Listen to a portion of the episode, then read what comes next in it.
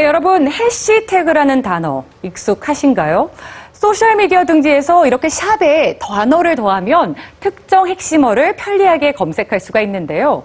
단순히 정보를 보여주는 것을 넘어서 사람들을 한데 모으는 힘까지 발휘하는 해시태그.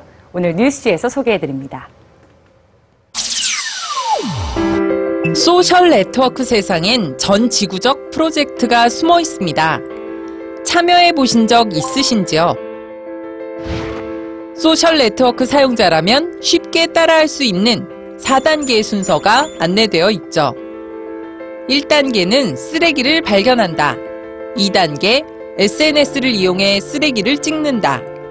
3단계, Litterati라는 해시태그를 단다. 마지막 4단계, 쓰레기를 치운다입니다. 이 프로젝트의 목적은 전 세계인이 힘을 합쳐 깨끗한 지구를 만들어 보자는 거죠. 예쁘고 멋진 사진이 넘쳐나는 소셜 네트워크.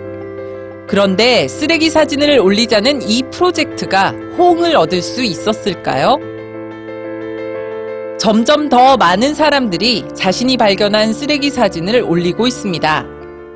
성공의 비결은 바로 프로젝트 3단계 순서에 명시되어 있는 이 해시태그 덕분이죠. 해시태그는 우리에겐 샵, 우물정자로 익숙한 이 기호 뒤에 주제어를 함께 쓰는 것을 말합니다. 해시태그를 사용해 게재한 단어는 이렇게 클릭만 하면 역시 같은 단어를 해시태그로 사용한 전 세계의 게시물을 한데 모아볼 수 있죠. 깨끗한 지구를 만들자는 프로젝트 역시 마찬가지입니다.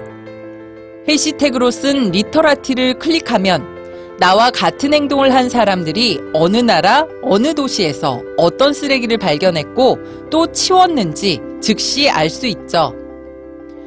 누군가 함께하고 있다는 것을 느끼게 해주는 해시태그 덕분에 사람들은 신선한 자극을 받습니다.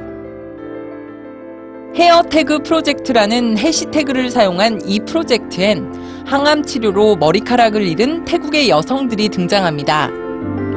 이들에게 다양한 헤어스타일을 선물하는 것이 프로젝트의 목적이죠.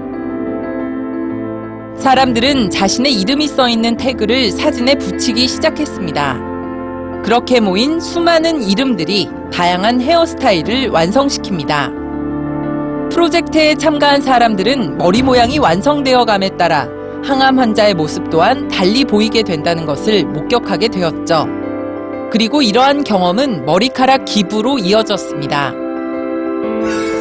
프로젝트 한 달 만에 600kg의 머리카락이 기부되었고, 이 머리카락은 3,000개의 가발로 만들어져 여성 항암 환자들에게 전달됐습니다. 단순히 정보를 한데 모으는 기능에서 출발한 해시태그는 이제 사람들을 한데 모으는 역할을 하고 있습니다. 그렇다면 전 세계에서 가장 많이 사용된 해시태그는 무엇일까요? 9억 번 이상 언급된 최다 해시태그는 바로 love, 사랑입니다. 지금 이 순간 여러분의 해시태그는 무엇인가요?